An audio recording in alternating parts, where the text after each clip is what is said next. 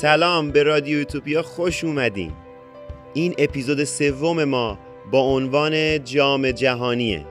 بریم که کار زیاد داریم. خیلی خوش اومدین.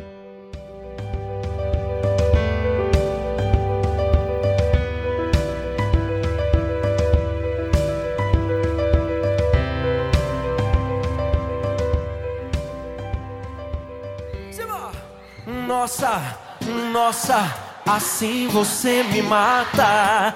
Ai, se eu te pego, ai, ai, se eu te pego, ai, delícia, delícia, assim você me mata. Ai, se eu te pego, ai, ai, se eu te pego, hein?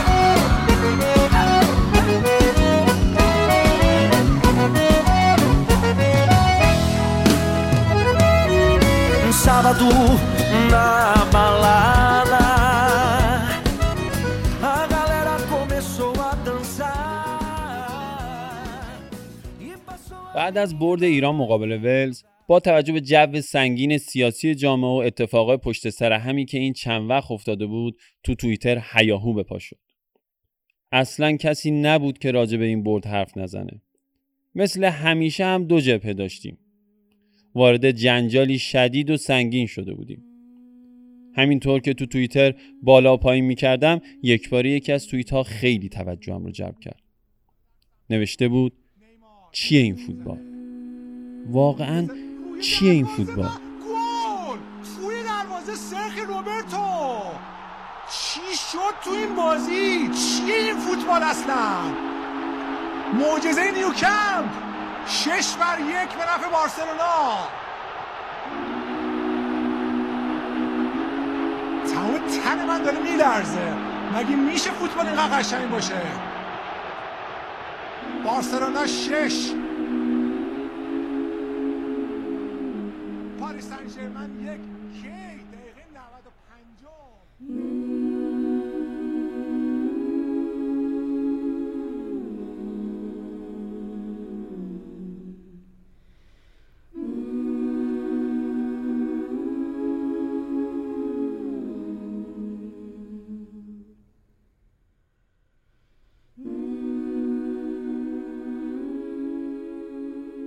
شکسپیر در نمایشنامه کمدی اشتباهات می‌گوید آیا من همان مقدار نسبت به تو کامل هستم که تو نسبت به من؟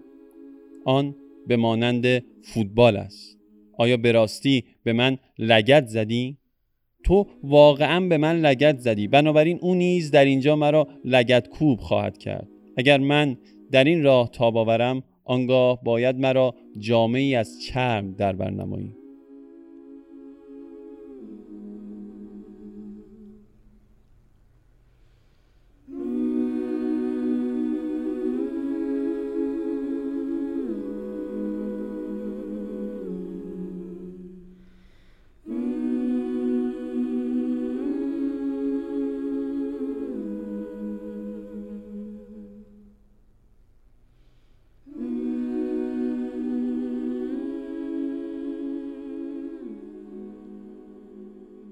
لگت زدن. حقیقتش رو بخواین روایت های مختلفی راجع به خاصگاه و پیدایش فوتبال وجود داره. بعضیا میگن شاید در چین باستان اولین بازی فوتبال رقم خورده. بعضی هم به روم باستان اشاره می‌کنن. در هر صورت بازی که اون موقع ها می شده شبیه فوتبال امروزی نبوده. وجه اشتراک همه این روایت ها اینه که ظاهرا یک شیء گردی وجود داشته که آدم ها بهش لگد می زدن. می‌دونی انگاری که یک کشش خاصی در آدم ها هست که منجر به کشوندن توپ یا حالا این چیز گرد با لگد به سمت دروازه یا همون هدف میشه. شایدم چون از دست زدن به بعضی چیزها اکراه داشتن با پا هدایتش می‌کردن. افسانه ای هست که میگه سرمنشأ بازی فوتبال در انگلستان به مراسم خونین لگت زدن به سر بریده دان برمیگرده.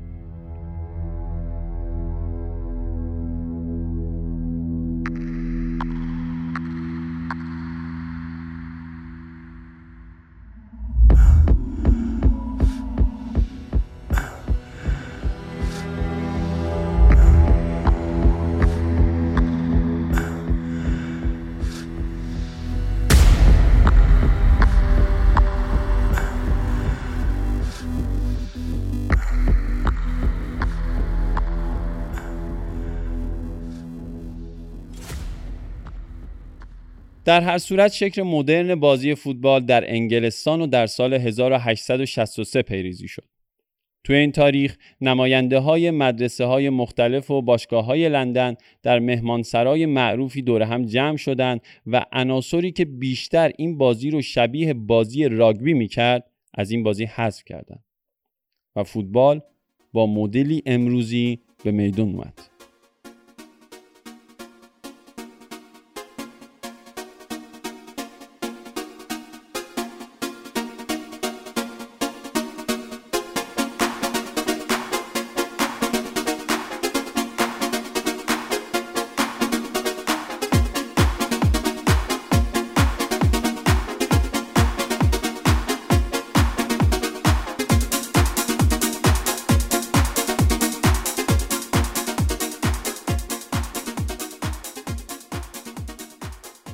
هرچند فوتبال مثل گلف یک بازی اعیانی نبود.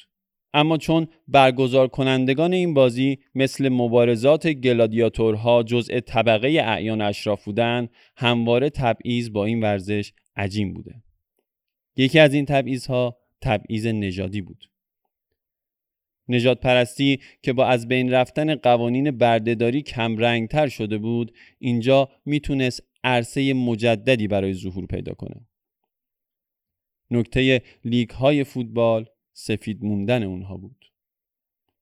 الکس بولوس تاریخ نگار فوتبال میگه فوتبال توجیهی برای تثبیت مجدد نظریه های برتری نژاد سفید فراهم کرد. نظریه هایی که در نتیجه لغو بردگی زیر سوال رفته بود.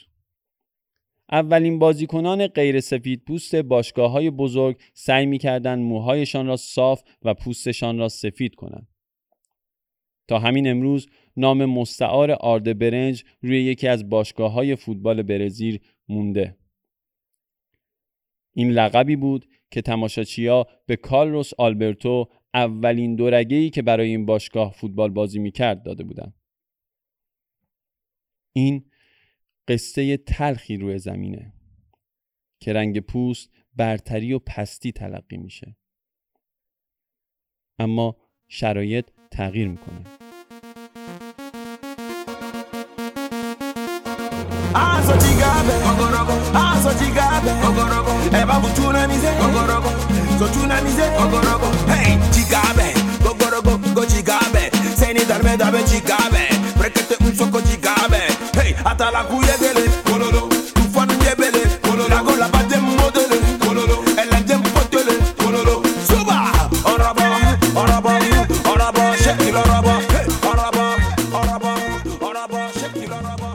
جذابترین تغییر رو تو برزیل شاهد بودیم. تغییری که حول محور نوعی رقص اتفاق افتاد. تعجب کردید؟ خب این یه رقص عادی نیست. این کاپوئراست. رقصی متأثر از فرهنگ، تاریخ و نفوذ آفریقایی های هنرمند و قوی.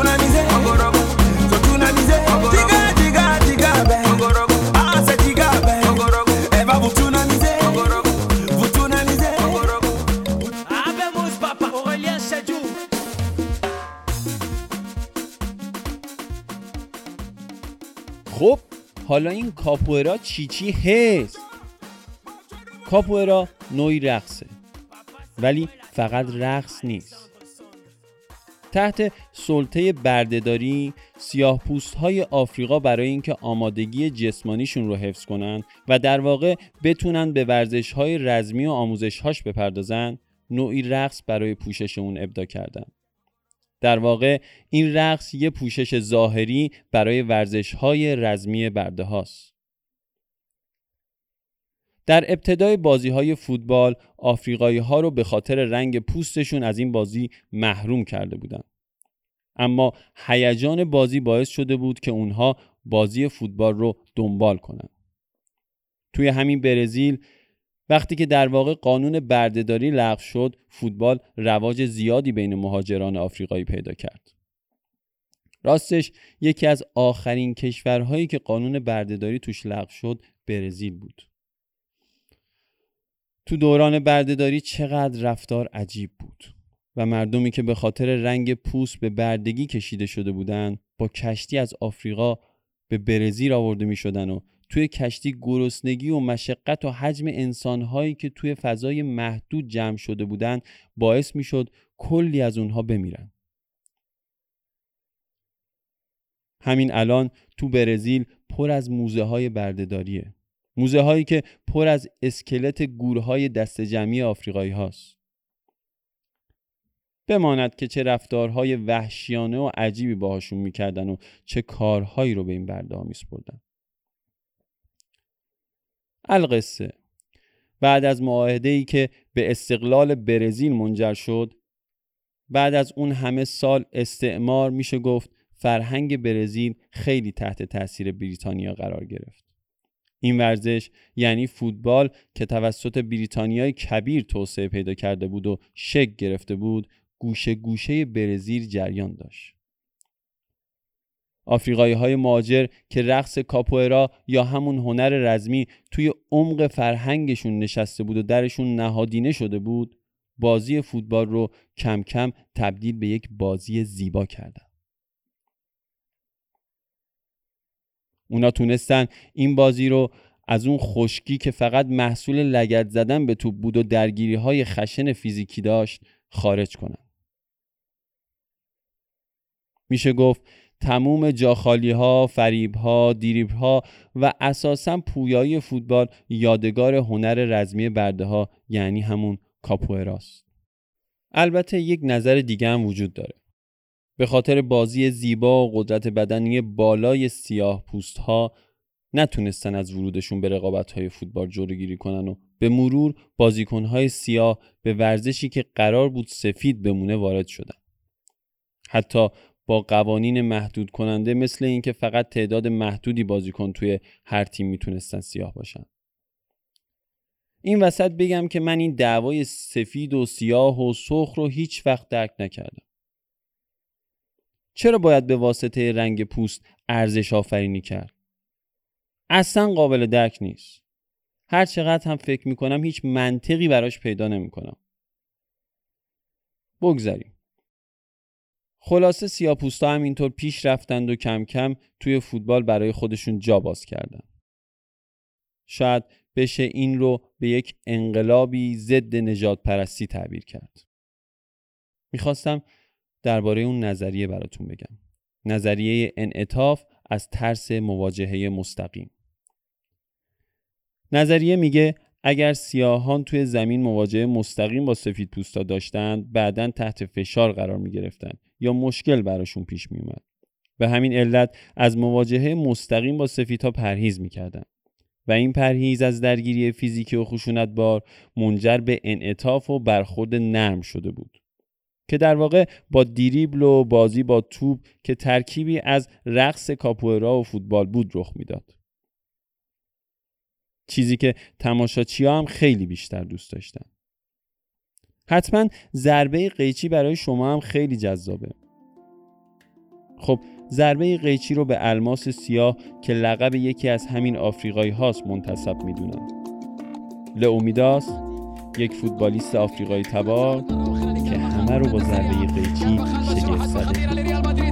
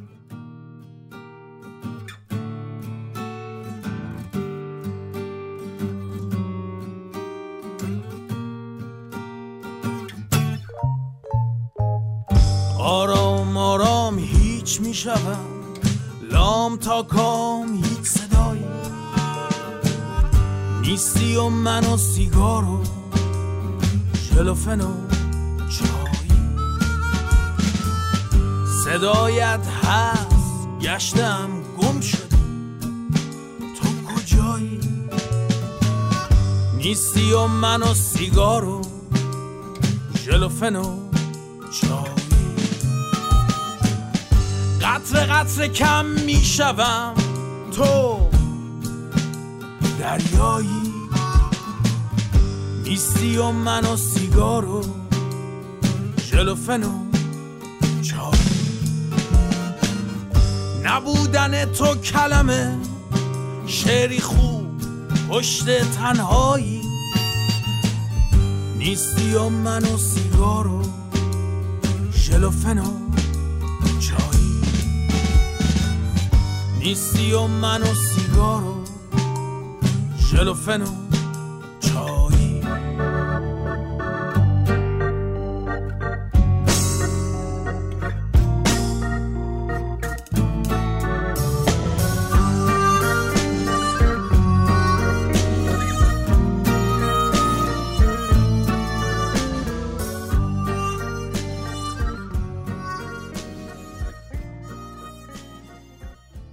حالا که صحبت از اسطوره های آفریقایی و سیاپوست فوتبال شد می‌خوام یه داستان جذاب براتون تعریف کنم.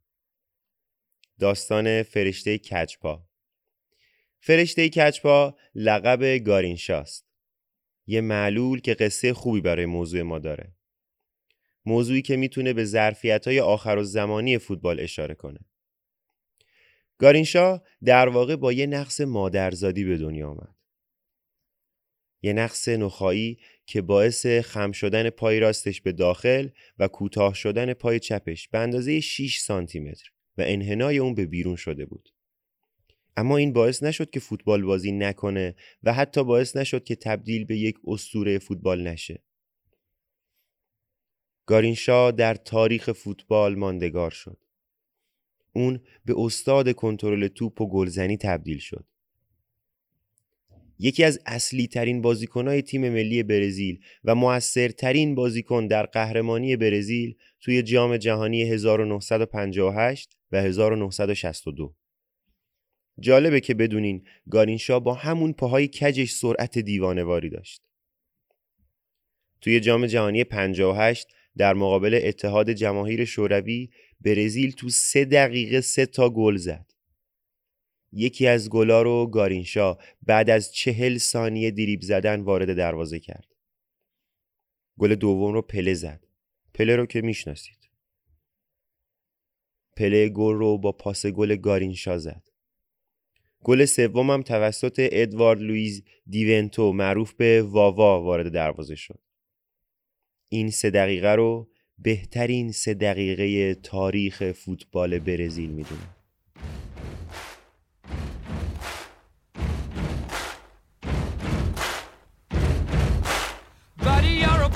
Make a big noise playing in the street. Gonna be a big man someday. You got mud on your face, you big disgrace.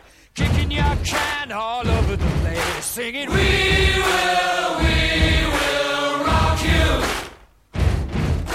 We will, we will rock you. Buddy, you're a young man, hard man, shouting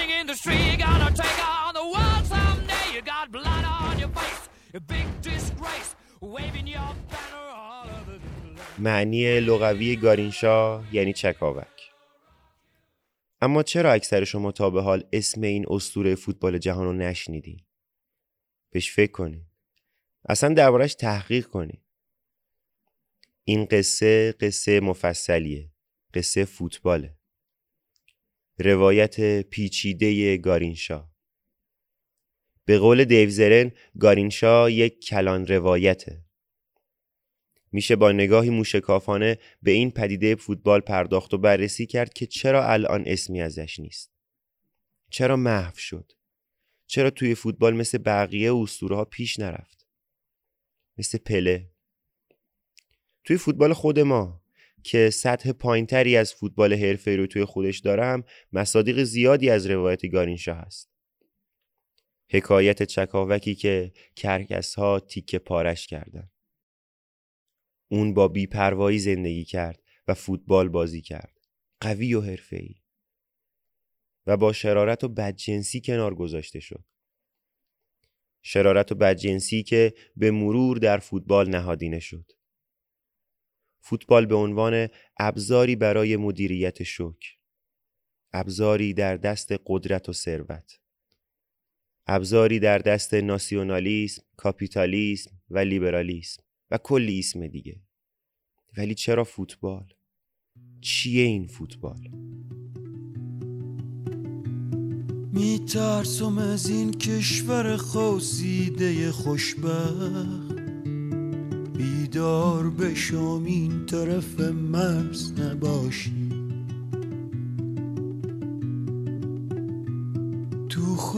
زمین باشم و بارونی و گندم. بیدار بشم اما کشاورز نباشی. میترسم از اینجا بری و خونه برم به لحشم تو به معماری آوار بخندی.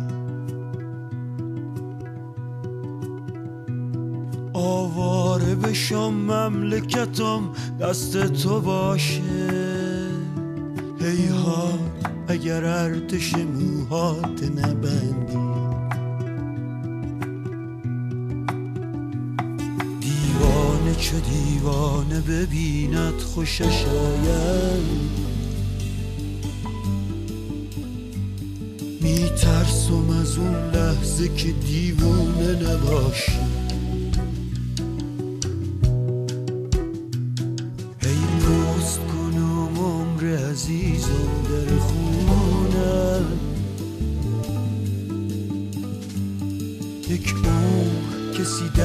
در بزن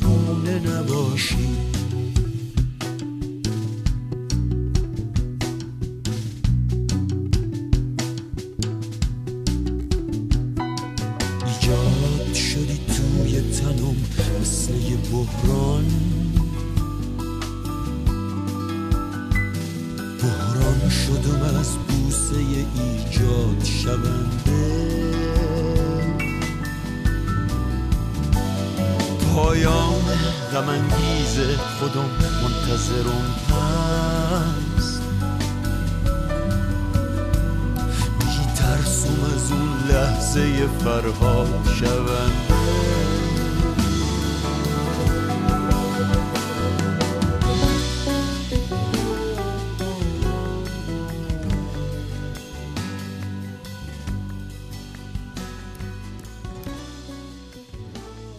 حقیقتش من خیلی بررسی کردم. خیلی فکر کردم. خیلی تحلیل کردم که ببینم چیه این فوتبال. واقعا چرا اینقدر مرکز توجه مردم و به تبعش نظام سلطه و قدرت های جهانیه؟ خب اجازه بدید نتیجه این پژوهش و تحلیل و خدمتون بگم. قبل از هر چیز باید بگم که فوتبال یک بازی تیمیه که تمام ویژگی های فردی افراد هم به رسمیت می‌شناسه. یعنی فرد فرد اعضای تیم به همون نسبت اثر گذارن که کلیت تیم و در مجموع کل تیم. میشه گفت فوتبال جزئیاتی داره که عملکرد فرد فرد تیمه و کلیتی که خود تیم. و توی این پروژه هم جزئیات خیلی مهمه و هم کلیات.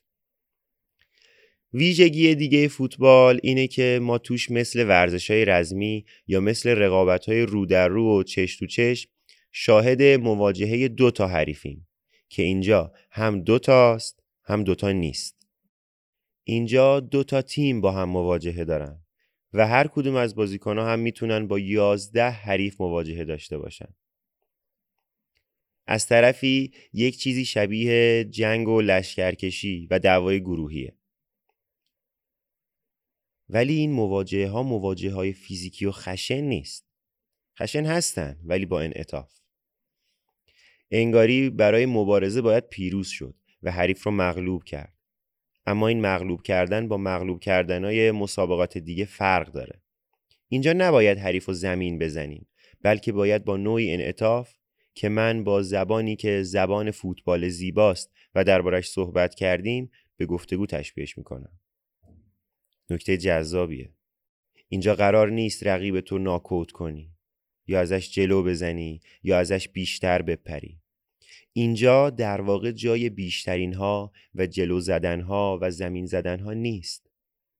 ولی جای همه اینها هم هست. همش با هم. با زبانی که زبان فوتباله. خب شاید بگید خیلی از رقابت های گروهی مثل والیبال. حالا والیبال نه چون والیبال بالاخره اون مواجهه مستقیم بازیکنها رو نداره و دو تا تیم با یه مرزی از هم جدا شدن. بسکتبال مثلا. بسکتبال همین ویژگی ها رو داره. حقیقتش من خیلی به این نکته فکر کردم.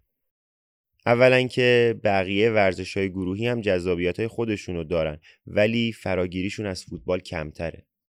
خب فراگیری ریشه در فراگیری داره دیگه.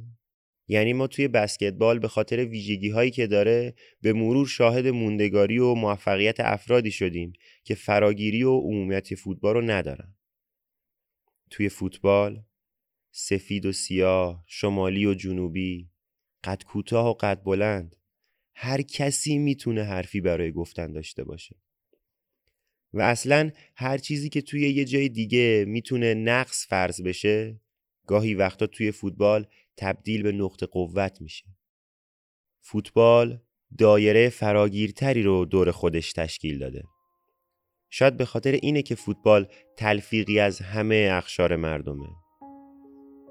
و تیم می‌تونه از همه گوشه و کنار و قومیت ها توی خودش نماینده داشته باشه. شاید به خاطر همینه که این همه مردم تونستن باهاش ارتباط برقرار کنن.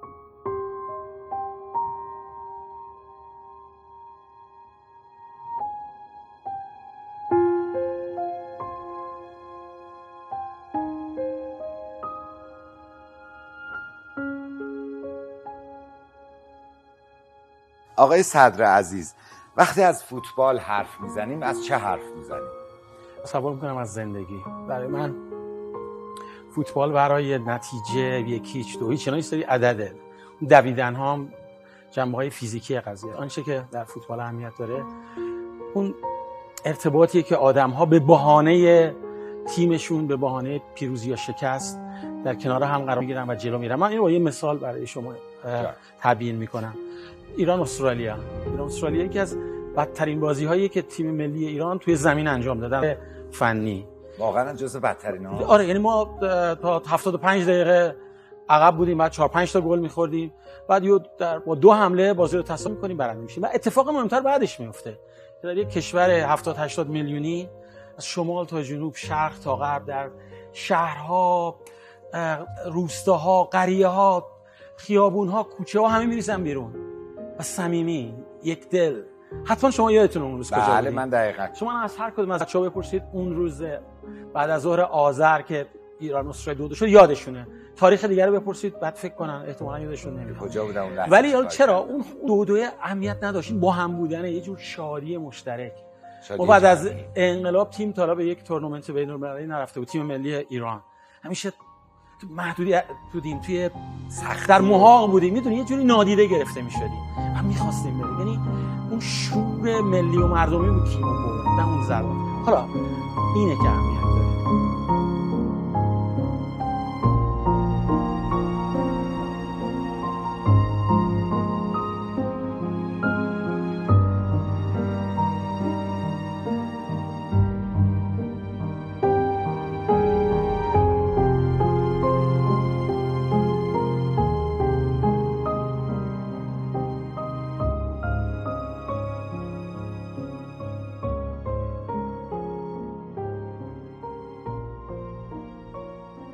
فوتبال امروز خیلی تغییر کرده.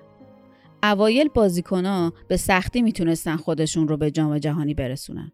به لحاظ مالی عرض می‌کنم. بعضیاشون وقتی از جام برمیگشتن دیگه شغل قبلیشون رو نمی‌تونستن ادامه بدن.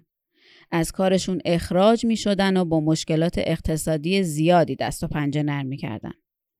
ولی الان فوتبالیستا جز ثروتمندترین آدمای روی زمینن البته این باعث نشده که اونا همشون به جریان اصلی راه پیدا کنن. خب ثروت یکی از ابزارهای جریان اصلیه. ثروت همه قدرت نیست ولی بخش ویژه‌ای از قدرته. شاید همینه که باعث میشه گارینشا هیچ وقت تو جریان اصلی قرار نگیره اما پله. شاید همینه که خیلی از بازیکنها تو دوره‌ای که خوب فوتبال بازی می‌کنن خوب پول در میارن. ولی بعد فراموش میشن و تبدیل به آدمای گم شده تو جامعه. من معتقدم فوتبال هرچند ابزار نظام سرمایه و قدرت و اون ایسمایی که بهتون گفتمه اما ظرفیت زیادی هم برای مقابله با همونا داره. ما تو این پادکست درباره روایت انقلاب سیاها با ابزاری به نام رقص و فوتبال علیه نجات پرستی حرف زدیم. فوتبال هرچند تبدیل به یه صنعت شده هرچند تبدیل به یه ابزار شده اما مثل خیلی چیزای دیگه که می‌تونیم جامعه فرزش کنیم به خاطر اینکه ستون اصلی و تاثیرگذار توش خود مردمن همیشه مستعد اینه که متأثر از مردم متأثر از قیام مردم متأثر از آگاهی از حرکت مردم. متأثر از هر چیزی که به حضور مردم وابسته است علیه جریان اصلی قیام کنه. من معتقدم همین فوتبال که الان تبدیل به یه ابزار قدرتمند تو دست قدرت ها شده می‌تونه یه روزی تبدیل به یه تهدید بزرگ برای اونا بشه.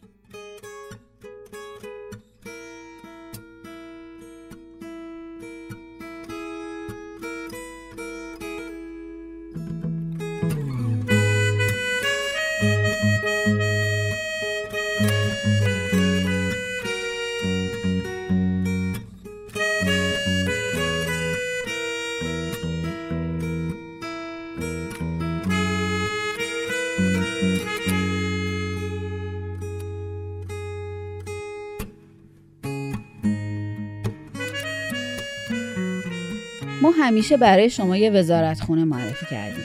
مثلا تو اپیزود اول درباره وزارت تنهایی صحبت کردیم. اپیزود دوم درباره وزارت خونه مردم که در واقع همون خیابونه. اینجا می‌خوام یه توصیه به جریان اصلی بکنیم. به نظام سلطه و قدرت. به نظرم جریان اصلی باید یه پدافند غیر عامل علیه فوتبال لحاظ کنه. فدراسیون کافی نیست. اگه این فدراسیون فوتبال رو یه وزارت خونه فرض کنیم و مثلا برای درک موضوع اسمشو بذاریم وزارت خونه جادو باید یه وزارت خونه ضد جادو هم احداث کنید. چون که چیزی که ابزار دست شماست یه روزی قرار علیهتون باشه. پس زودتر وزارت خونه ضد فوتبال رو برای مقابله با فوتبال احداث کنید.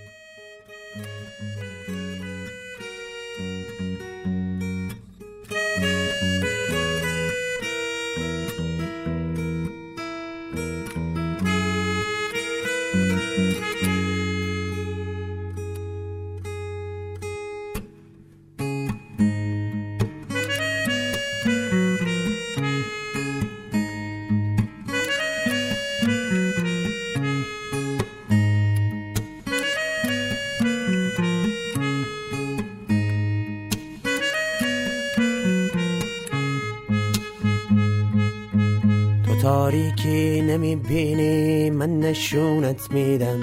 بیا دنبالم باز اسما رو یادت میدم. که این بعضی وقتا رو شونه های توه. که بعضی وقتا میفته رو شونه های من. بگو اسم تو اسمت باید یادت بیاد.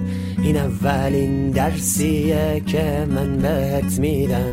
همیشه یادت بمونه کجاست خونه؟ مهم نیست اونا دارن چی رو نشون میدن. زمان می‌گیره یکی یکی قهرماناتو. زمان داره بهت میگه شبیه خودت شو. درختای بیریشه میرن با این طوفان. بده دستاتو خودم میشم ریشه تو. تو تاریکی نمی‌بینی من نشونت میدم. بیا دنبالم باز اسما رو یادت میدم. که این بعضی وقتا رو شونه های توه. که بعضی وقتا سنگین رو شونه های من.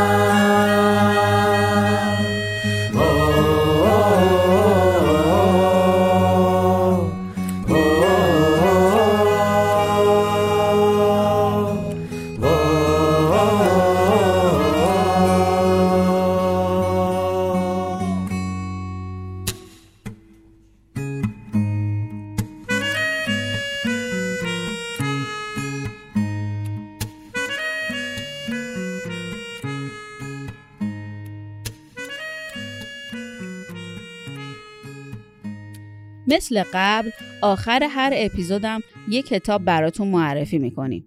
این بار کتابی از حمید رضا صدر. حمید رضا صدر می‌تونه نماینده کسایی باشه که طرفدار فوتبال نبودن ولی فوتبال رو درک کردن و به جادوی فوتبال پی برده بودن. خدا رحمتش کنه.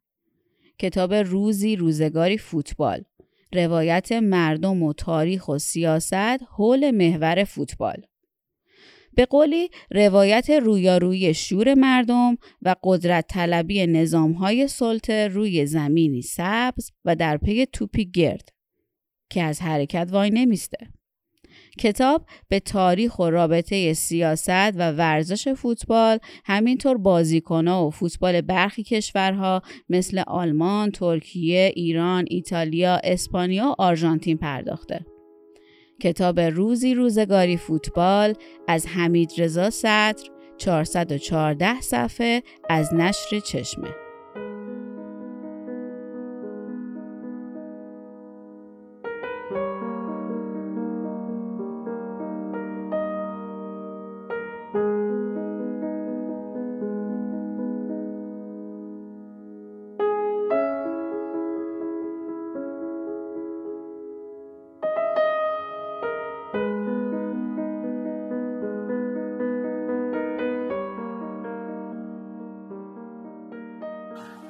این که من اصلا اون شعرش رو حفظم این که خاک سیهش بالینه است اختر چرخ ادب این است گرچه جز تلخی از ایام ندید هر چه خواهی سخنش شیرین است.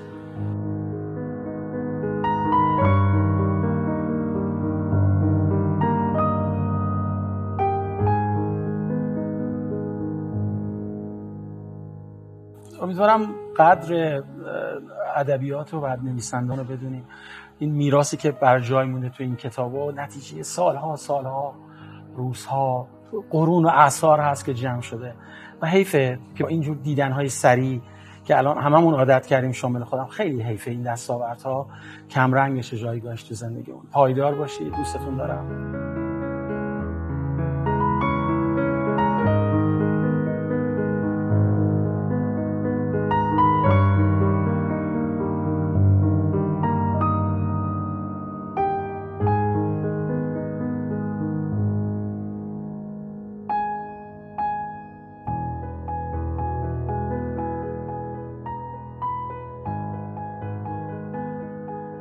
با هم از فوتبال و جام جهانی شنیدیم.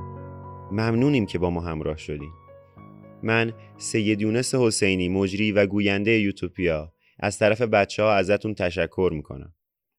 از طرف علی رکاب نویسنده و گوینده یادداشت هایی که شنیدیم از طرف آسیه تقوی پور گوینده عزیز ما. و همچنین از طرف محمد بیژنی پشتیبان تولید. مراقب خودتون باشید. خدا نگهدار.